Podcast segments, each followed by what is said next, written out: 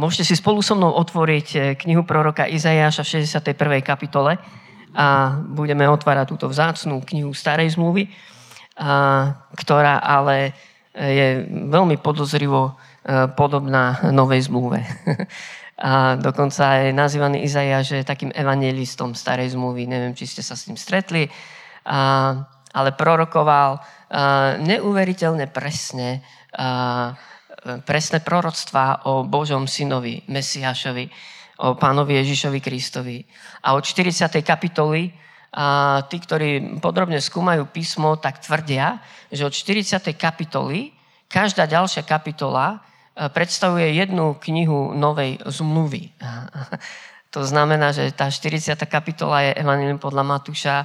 A, a naozaj tí, ktorí študovali do hĺbky proroka Izajaša, tak uvideli veľmi jasné, silné paralely s týmito novozmluvnými knihami. Takže Biblia je úžasná.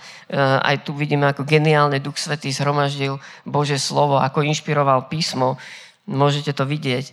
A, a môžete to vidieť aj v tejto 61. kapitole. A teraz asi rátate, že v ktorej, e, ktorej novozmluvnej knihe zodpoveda 61. kapitola Izajaša, ak je to pravda. Tak ja vám prezradím, že je to druhý list Petra, kde je napísané, že sme dostali v Kristovi Ježišovi úplne všetko potrebné pre život a zbožnosť. A že platia všetky zasľúbenia. Aby sme mali účasť na Božej prírodzenosti. Všetko máme v Kristovi. A, a tak ja by som chcel prečítať tých prvých uh, sedem veršov a tejto kapitoly z knihy proroka Izajaša. Tak poďme, poďme sa započúvať do tohto úžasného proroctva. Duch pána, hospodina je nado mnou. Lebo hospodin ma pomazal, poslal ma hlásať radosnú zväzť chudobným Obviazať rany tým, čo majú skrúšené srdce. Zvestovať slobodu zajadcom a väzneným prepustenie.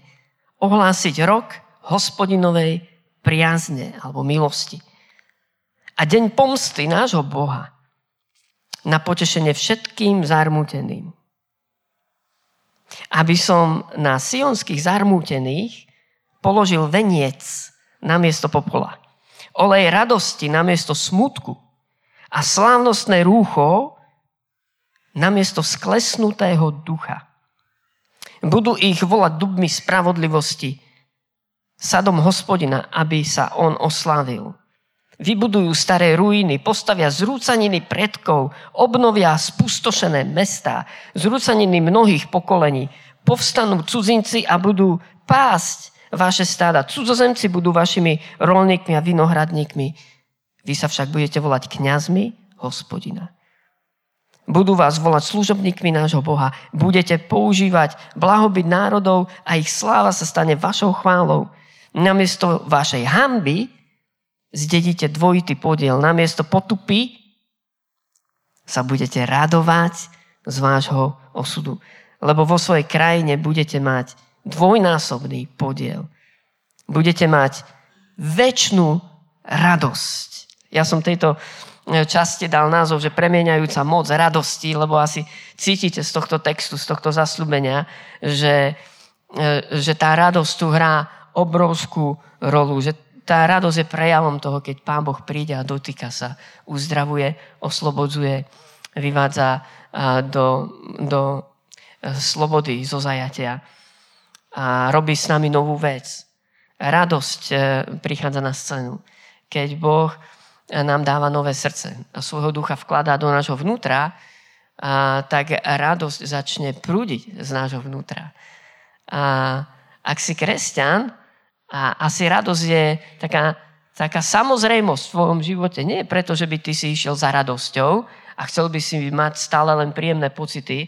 Nehovorím o pozitívnom myslení, ak si kresťan, ideš za pánom Ježišom a on je tvojim cieľom, ale radosť je súčasťou, nevyhnutnou súčasťou, alebo aj poznávacím znamením kresťanov. V liste Rimanom je napísané, že Bože kráľovstvo nie je jedenie a pitie, ale spravodlivosť, pokoj a radosť v duchu svetom. To znamená, to znamená že toto je jedna z tých chutí alebo z tých prejavov Božieho kráľovstva, Božieho diela v našom živote. Ak si sa stretol, ak sme sa stretli so vzkrieseným Kristom, tak uh, niekde na scénu do nášho života, do našej mysle, do nášho srdca prichádza táto radosť. Táto radosť, o ktorej by som chcel aj dnes hovoriť. A presne tento text si otvoril pán Ježiš, keď prvýkrát kázal, ako to máme napísané v Evangeliu podľa Lukáša, v synagóge v Nazarete, vo svojom ako keby rodnom meste, kde vyrastal. A, a otvoril si zvytok knihy proroka Izajaša a prečítal tento text. A, a povedal všetkým prítomným, dnes sa naplnilo toto slovo. A dnes sa pozeráte na, na realitu toho, že to, čo prorokoval prorok Izajaš, tak dneska sa to stalo realitou. A to je, že Pán Boh tak miloval svet, že dal za nás svojho milovaného syna, Pána Ježa Krista. A že jeho syn je ten pomazaný, na ktorom spočíva duch pána. A, a to, čo prišiel pán Ježiš robiť, je, že hlásal radosnú zväzť e, chudobným.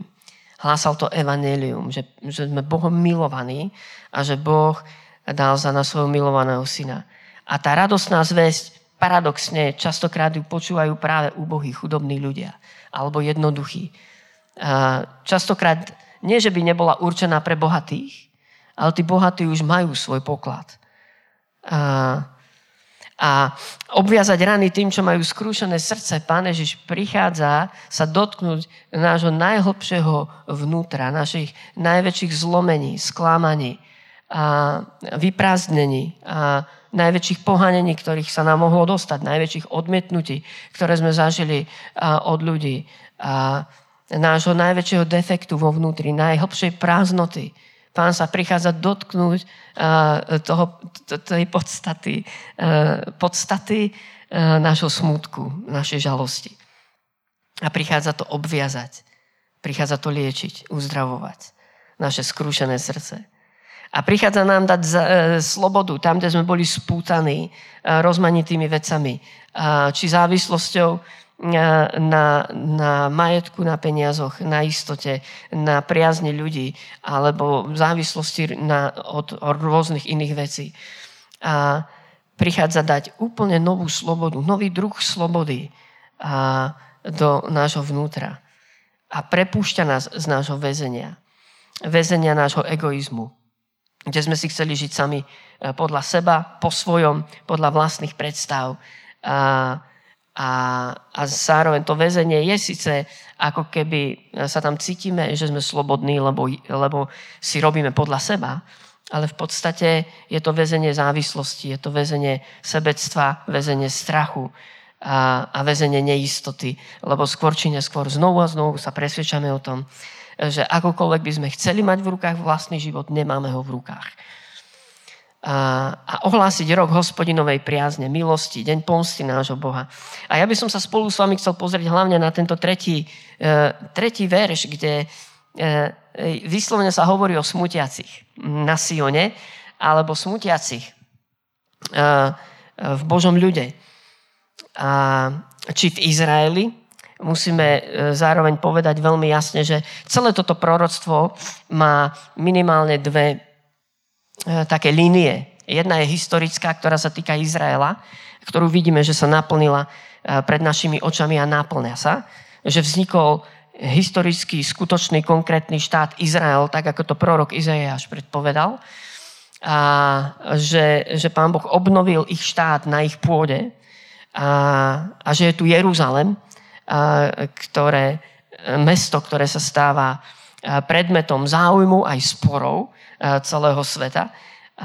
A toto je tá, tá taká historická, alebo by som povedal, taká línia tohto prorostva, ktorá sa týka Izraela. Ale zároveň je tu druhá línia, ktorá sa týka nás, Božieho ľudu. Pretože Jeruzalem je zároveň symbolom cirkvi, je symbolom Božieho mesta. Asi viete, že pán Ježiš povedal také podobenstvo, že že Bože kráľovstvo je ako mesto postavené na vrchu a, a ku ktorému sa pohrnú národy. Že my sme tým svetlom a tou solou a prirovnal církev k mestu, k obrovskému mestu, ktoré je postavené na vrchu. Takže Jeruzalém je zároveň aj obrazom církvy. Tak skúste nad tým porozmýšľať. Toto je taká druhá línia a prorok Izajáš prorokuje obnovu Izraela. Takže keď hovorí, hovorí o, o zarmutených uh, na Sione, tak uh, hovorí o beznádejnej, bezútešnej situácii uh, Izraela. A ono to naozaj tak vyzeralo veľakrát v ich histórii, že budú úplne, e, úplne vykinožení, zlinčovaní, odstránení z povrchu zeme. A že, že obnova Izraela a Jeruzalema bude v nenávratne. Ale Pán Boh má moc to znovu obnoviť. A, a dnes hovorím toto posolstvo církvy nám. A, a s vedomím a Môžete to rozsudzovať spoločne aj vy, ale zdá sa mi, že jedna z obrovských zbraní, a doslova by som mohol použiť až taký výraz, že, a, e, že zbraní z pekla, ktorá je používaná proti kresťanom a církvi, a má to až, až také dôsledky genocídy, a je smútok, je vlažnosť, povrchnosť, depresia, vyprázdnenosť. A diabol prichádza, aby nás okradol o radosť. A aby nás urobil tými, ktorí sme niekde zavretí, ľutujeme sa, plačeme nad sebou, sme beznádejní, cynickí, ufrflaní, stiažujúci sa, reptajúci a rozptýlení v dôsledku toho. A porozmýšľajte nad tým. Ja, ja som niekedy zhrozený, keď, eh, keď to vidím. A koľko veľa vecí nám bere radosť dnes. Ale dnes chcem hovoriť eh, o tom, ako nás Pán Boh obnovuje. Takže tretí verš, neviem, či ste si to všimli, ale tu je trikrát použité jedno slovo.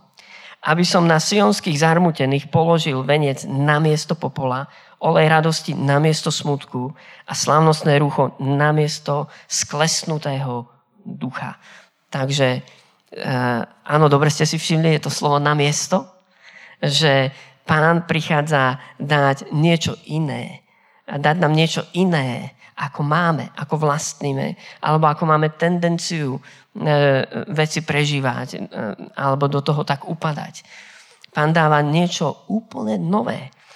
A o tom je celá Biblia, že, že pán prichádza urobiť takú výmenu že nám dáva nové srdce. A porozmýšľajte nad tým, v podstate to, čo sa stalo na kríži, a, tam sa stala výmena. Tam bol potrestaný pán Ježiš namiesto nás. Hej? Aby nám sa dostalo Božieho požehnania. Hej?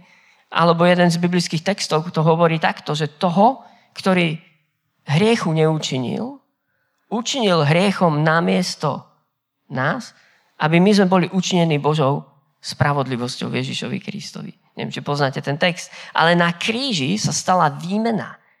Na miesto hriechu nám sa tam dostáva Božej spravodlivosti. Na miesto hamby nám sa tam dostáva eh, Bože, Božieho obnovenia a takej pocty.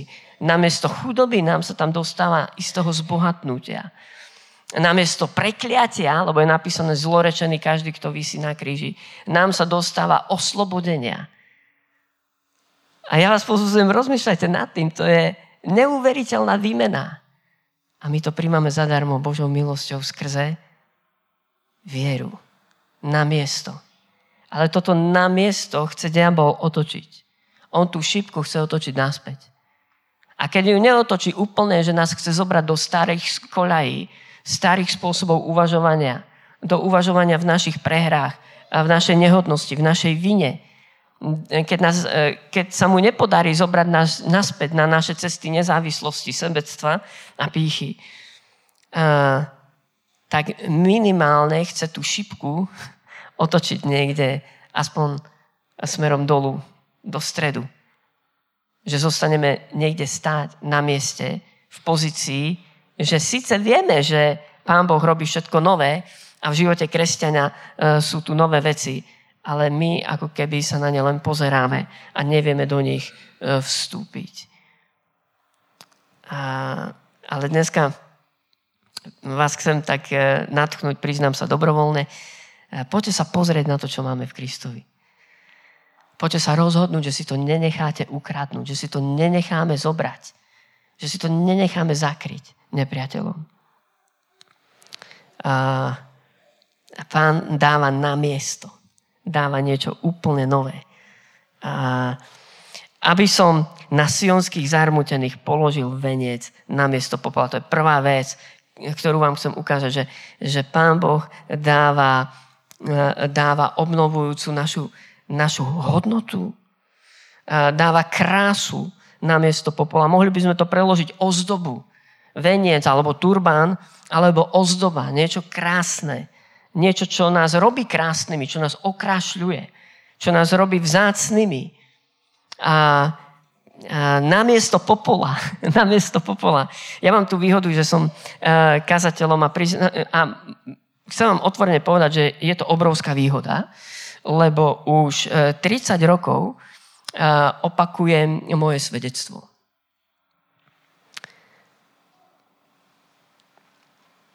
ako mňa Pán Boh našiel. Ako tínejdžera, ktorý som bol zakomplexovaný s, veľký, s veľkým prázdnom, vákuom v mojom vnútri, lebo som prežíval osamelosť. A takmer celé, celé moje detstvo a dospievanie a som prežíval, že som sám. Keď ma Pán Boh našiel, bol som závislý na alkohole. Keď si ma začal priťahovať ku sebe, mal som problémy s cigaretami, so všetkým. A tým, že opakujem toto svedectvo, tak ja viem ten popol, ja ho stále cítim. Ja viem, aký popol zobral z mojej hlavy Pán Boh preč. A, a aj dnes, a aj dnes, e, keby som mal stávať môj život na sebe, tak by to bol iba popol. Pán Boh tam dáva ozdobu. Pán Boh sa vtedy ku mne sklonil a prijal ma. A ja si to dodnes pamätám ako som vedel, že vidí na dno môjho srdca, všetky moje hriechy boli pred ním odkryté. A ani ma nenapadlo ich nazývať iným menom, lebo som tam bol úplne odkrytý. Ale zároveň som vnímal, ako ma príjma. A to bolo niečo, nie, niečo nové pre mňa. Nikto ma nikdy dovtedy tak nemiloval. Nikto mi to nedal najavo, že som hodnotný, že som cenný. Nikto mi tak silne nepo, neprehovoril do môjho života, že tak veľmi ma chce že tak veľmi o mňa stojí. Napriek tomu, aký som. A toto je úžasná vec, ktorú Pán Boh robí aj pre teba, aj v tvojom živote. On namiesto tvojho popola, tvojej hamby, namiesto veci, ktoré ti vedia iba zhorieť a nezostane po nich nič prosto. A Pán Boh dáva ozdobu a krásu. A krásne je to vidieť na tom podobenstve o marnotratnom synovi, ktorý premrhal všetok majetok, všetko dedičstvo, skončil niekde pri sviniach, poznáte možno viacerý ten príbeh. Nakoniec si vstúpi do seba a povie si, vrátim sa do domu môjho otca, budem tam aspoň sluha alebo otrok, ale aspoň budem mať čo jesť. A, a keď sa tento chlapec e, zničený, zlomený, neúspešný, e, plný celej tej svojej hamby, e, vracia, skrachovaný, a blíži sa k domu svojho otca, ani tam nedôjde ešte. Otec ho z diálky vidí a otec mu beží v ústrety, objíme ho a privedie ho naspäť domov. A prvé, čo povie, vyzlečte ho z týchto špinavých šiat, z tejto hamby, z tejto jeho prehry, z tohto jeho krachu, z tohto jeho neúspechu, z toho, ako on na to nemá. A oblečte ho znovu do nových šiat a dajte mu turba na hlavu a, a tak ďalej a tak ďalej. To je nádherný obraz Božej lásky. To je to, čo sa nám stalo. To je to, čo môžeme zažívať dnes. Namiesto popola. Áno, ten popol tu je. Ja, ja vám chcem povedať, e, asi to není tajomstvo. asi ste si vedomi toho popola. Ja som si ho vedomý. A my vidíme svoju biedu neviem do akej miery vo vašom živote, v mojom živote, uh, hamba je taký silný hlas, že roky ma dávala dole. Napriek všetkej milosti, ktorú som od Pána Boha prijal. Napriek tomu, kde ako si ma Pán Boh použil, hamba ma vždy prefackala a dala dole. Neviem, odkiaľ prámení v môjom živote tá hamba, ale viem, že je to diablov nástroj. Ale Pán Boh mi dáva ozdobu a našu hodnotu dvíha. A ja si znovu pripomínam, že On ma urobil jeho synom v Kristovi Ježišovi, jeho milovaným dieťaťom. On ma urobil hodným. On ma urobil predmetom jeho pozornosti, jeho záujmu, jeho chcenia, jeho vôle. A aj teba. A aj teba.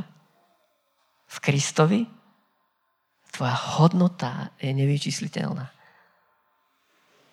A nie preto, aby sme si my teraz budovali nejakú, nejakú falošnú hodnotu, ale v pánových očiach sme tak vzácni. Napriek nášmu popolu z ktorého nás dvíha. Druhá vec, pán Boh obnovuje identitu, našu identitu. Tu je napísané, že, že nám dáva olej radosti namiesto smutku, že vylieva ten olej na našu hlavu. Je to olej radosti alebo veselia, rozradostenosti. A, a tu sa tá radosť vyslovene spomína. Že, a vieme, že olej je symbolom Svetého Ducha že je to Božie pomazanie, že je to prítomnosť Svetého Ducha v našich životoch. Že keď sa stávame kresťanmi, keď mu dávame svoj život, tak do našich životov vstupuje Svetý Duch. A Apoštol Pavel nás doslova vyzýva, aby sme e, mu dali priestor, aby sme sa ním naplňovali. Že ten olej zúfalo potrebujeme. Poznáte podobenstvo o desiatich pannách, ktoré vystupovali v ústrety ženichovi. A a olej bol pre nich e, kľúčovou rozhodujúcou ingredienciou, či sa dočkajú svojho pána, či ich lampy budú horieť. Bez Svetého Ducha ani na krok je moje heslo, ktorý ma poznáte, tak asi viete, že my zúfalo potrebujeme sa otvoriť Svetému Duchu. Ak to chcete tak počuť, tak potrebujeme byť charizmatici všetci. Ja, ja nevidím inú alternatívu v novej zmluve, ako byť naplnený Svetým Duchom. Prepačte, ak, ak si to privlastňujú charizmatici, e, myslím, že toto je charakteristika pre všetkých veriacich ľudí. Je tu Svetý Duch. Túži ťa naplniť. Prichádza s túžbou. List Jakuba hovorí, že Duch Svetý žiarli, že s túžbou sa na teba pozerá, aby ťa naplnil ako Boží chrám. Takže pán nám dáva tento olej eh, radosti, eh, ktorá sa rozlieva v našom vnútru namiesto smutku. Namiesto smutku namiesto smutku. A ako keby ten text hovorí, nie je iná alternatíva. Nie je iná alternatíva. Už budeš naplnený Svetým duchom ako kresťan a budeš radostný a bude radosť rozliata v tvojom srdci napriek rôznym ťažkým situáciám a okolnostiam, z ktorých budeš niekedy nešťastný. Ale skrze Svetého Ducha v tvojom vnútri bude prameniť iný druh radosti, väčšnej radosti. Budeš, ako to minulého kázal Mark eh, Chase minulý týždeň, vypočujte si prosím tú kázeň, tak on hovoril o zrychlenom uh, premýšľaní do budúcna. To znamená, Duch Svetý nám dáva schopnosť pozrieť sa na naše životy z druhej strany, z pohľadu väčšnosti. Z toho pohľadu, že stojíme pred Božím trónom. Namiesto smutku. Namiesto smutku. Viete, z koľkých vecí môžeme byť dnes smutní? Asi viete. Nejdem ich vymenovávať. Viete čo, ja som si pre vás pripravil aj pre seba uh, takúto vec, že začal som hľadať, že, že kým sme v Kristovi, čo je to na, tá naša obnovená identita, kým sme v Ježišovi Kristovi, čoho sa nám dostalo v Ježišovi Kristovi. A keď som si to vytlačil, je to takmer 200 biblických veršov z Novej zmluvy. Mám to asi na piatich stranách. Kým sme v Ježišovi Kristovi. A to sú nádherné veci. To sú nádherné veci. List Židom hovorí o tom, že máme upriamovať svoj pohľad na Krista a takto bežať za ním. Máme sa uprene pozerať na Neho a na to, kým sme v Kristovi. Olej radosti namiesto smutku. A ešte jednu vec, o ktorej som vlastne naposledy hovoril. Jednu vec, ktorú nám Pán Boh dáva, špeciálnu vec špeciálny dar, výsadu, ani neviem, ako to pomenovať. A ale tu je, v tomto preklade ekumenickom je to slávnostné rúcho namiesto sklesnutého ducha. V origináli je tam pieseň chvály, alebo chvála, uctievanie, plášť uctievania. Asi toto by bolo najvernejšie, najvernejší preklad. Dáva nám plášť uctievania. A, namiesto sklesnutého ducha alebo namiesto mdloby, temnoty, takej, takej depresie, neschopnosti sa pohnúť. A to je špeciálny dar, ktorý nám Pán Boh dáva. Plášť uctievania. Plášť uctievania. A to je také druhé tajomstvo, ktoré vám chcem povedať. Prvé bolo, že mám príležitosť hovoriť moje svedectvo opakovane znovu a znovu a znovu si uvedomujem, kde ma Pán Boh našiel, akú milosť mi učinil. A druhé tajomstvo, možno prečo tu ešte stále pred vami stojím, je, že od začiatku, neviem prečo, ale od začiatku ma Duch Svetý viedol k tomu, aby som Pána Boha chválil. A tesne po mojom obrátení a mi kamarát požičal gitaru, ktorá bola deravá, lebo s ňou niekto dostal po hlave a nemala všetky struny. A ak dnes neviem spievať, tak vtedy som, ale že naozaj nevedel. A moji rodičia to trpeli a, a po, po chvíli potom kúpili gitaru, lebo to už nevládali počúvať. A, takže po mojom obrátení prvý darček od mojich rodičov bola gitara. A možno dodnes neviem spievať. A dodnes nehrám tak, ako mnohí iní chalani, a, a ktorým závidím. Ale toto bolo moje tajomstvo, že som spieval. Že som spieval Pánu Bohu chváli. A vždy a všade. Dodnes to robím. A dodnes každému odporúčam, zober si gitaru. To je najjednoduchší nástroj, a keď nie iné, tak hoci čo iné. Môžeš behať po miestnosti a začať si tlieskať. Skús to. Môžeš si tlieskať rytmus a môžeš začať spievať. Keď naozaj nevieš spievať, tak si pusti chvály a pridaj sa k niekomu. Ale spievaj. Chvál hospodina. Lebo je to dar, ktorý ti Pán Boh dáva. Ak máš dobehnúť do konca, tak začni spievať. Ak máš byť naplnený Duchom Svetým, tak spievaj Pánu Bohu. Jeden zo spôsobov, ako prechádzame ťažkými vecami. Sa doslova vieme vyspievať z toho. Asi viete, že vyslovene jeden z tých hudobných štýlov vznikol eh, v temnej dobe eh, otroctva v Amerike. Hej? Kde tí otroci spievali v ťažkých situáciách. Pán Boh nám dáva spev a dáva nám hudbu. Nie kvôli spevu, nie kvôli hudbe. Nie kvôli tomu, aby my sme sa vytešovali v tom umení, aj keď aj to je krásne. Ale svojho vnútra niečo musíš vylievať von. Ty to musíš zobrať do svojich úst a začať o tom hovoriť, začať o tom spievať. To musí vychádzať z tvojho vnútra. A spev je nádherný spôsob, ako si vieš vylievať srdce pred Pánom Bohom. A toto je premieňajúca moc radosti, ktorú zakúsiš, len keď otvoríš ústa. Len keď otvoríš ústa. A to je tvoje poslanie. To je obnovené naše poslanie, že o Pánu Bohu spievame. O Pánu Bohu hovoríme iným ľuďom. Dvíhame tú zástavu, tú vlajku. Ale zároveň uh, stojíme na tom, čo, čo nachádzame v Božom slove napísané o nás. Znovu, tá premenajúca moc radosti je tu, Pán Boh sa nejako nezmenil. Možno mi poviete, Michal, církev v Európe, vieš, ona je taká distingovanejšia, taká konzervatívnejšia. My nie sme takí temperamentní ako Afričania alebo niekto iný. A, a to je všetko pravda, ale Pán je ten istý. Ľudia, Pán je ten istý. Bože slovo hovorí o radosti.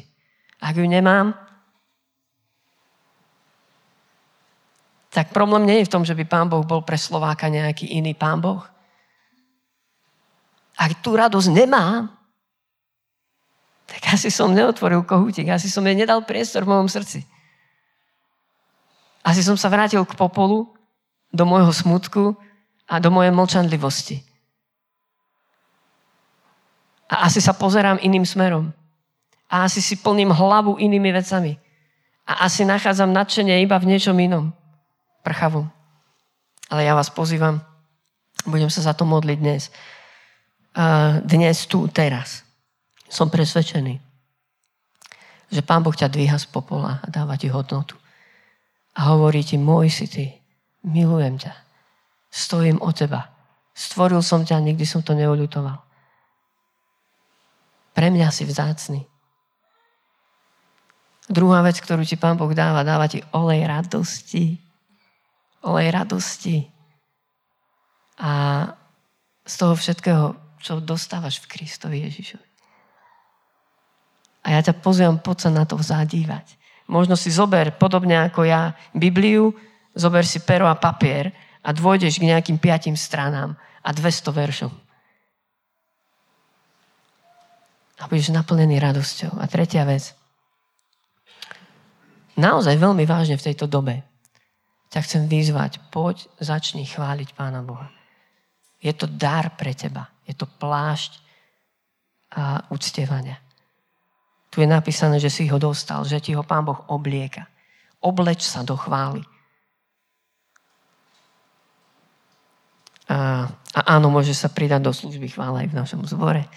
Keby ste vedeli, aká je chvála úžasná, tak eh, by sme to zmenili, že všetci by ste boli tu a tam by nebol nikto. Lebo všetci by sme chceli spiať a hrať nášmu pánovi. On je toho hoden. A to je moje pozvanie. Poď, začni ho chváliť, začni mu spievať. Začni pred ním tancovať. Keď sa hambíš, tak niekde, kde ťa nikto nevidí. A ja tancujem iba tam, kde ma nikto nevidí. a, ale začni to robiť, prosím ťa. Začni to robiť. A budeš sám prekvapený, ako ťa Boží duch naplní. Ako ti príde na pomoc.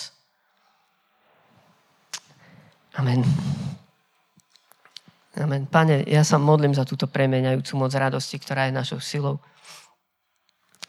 Ja sa modlím, Pane, aby e, si obnovil a vylial túto radosť do nášho srdca. A ďakujem, že Ty nám odpúšťaš. Ty vieš, že sme len prach. Ty vieš, že, že sme hlinené nádoby na tejto zemi. A Pane, rozumieš tým všetkým pokušeniam, ktorým čelíme každý jeden deň, lebo sám si bol podobne pokúšaný vo všetkom ale bez hriechu. Ďakujeme, že máme veľkňaza, ktorý s nami súcití, ktorý nám rozumie. Ďakujeme ti, páne, že nie si zaskočený našim hriechom. Ani tým, keď padáme do našich starých cholají. Ale teraz sa modlím, pane, za zázraky, pane, tvojho spasenia v našom živote. Pane, modlím sa, pane, drahý, aby si uh, nás zodvihol do, do tvojej hodnoty, do tvojej lásky, do tvojho prijatia. Prosím, pane, aby niekto, kto je zasypaný popolom, aby niekto, kto je vyhoretý teraz, niekto, kto je z, úplne zasypaný hambou, nehodnosťou, neúspechom a krachom, páne, modlím sa, páne, aby si sa ho teraz dotkol, aby si ho objal, aby si ho v objati priviedol k tebe domov, aby si mu dal tvoje rúcho spasenia. A modlím sa za tých, ktorí sú smutní, a na ktorých prišiel takýto smutok a dlhodobý smutok, páne, taká melancholia, taká jednotvárnosť, bezfarebnosť a, a možno až, až e, negativizmus a, a frflanie. Pane, modlím sa, vylej Svetého Ducha teraz. Pane, modlím sa za Tvoj olej, nech teče na naše hlavy. Prosím si to, Pane. A modlím sa za milosť, aby sme si obliekli Tvoj plášť uh, uh, uh, uctievania. A, pane, nechceme nechať ten plášť uh, v skrini a nechceme ho nechať niekde, niekde ležať. Pane, chceme si obliecť, Pane, chceme sa obliecť do uctievania, do chvály. A toto robiť denne. Toto robiť stále, ťa chváliť, Pane. A modlím sa za radosť, Pane, ktorá nám pomôže prejsť skrz čokoľvek iné. Čo je pred nami, čo nás čaká. Ďakujem Ti za to, Pane. Amen. Amen.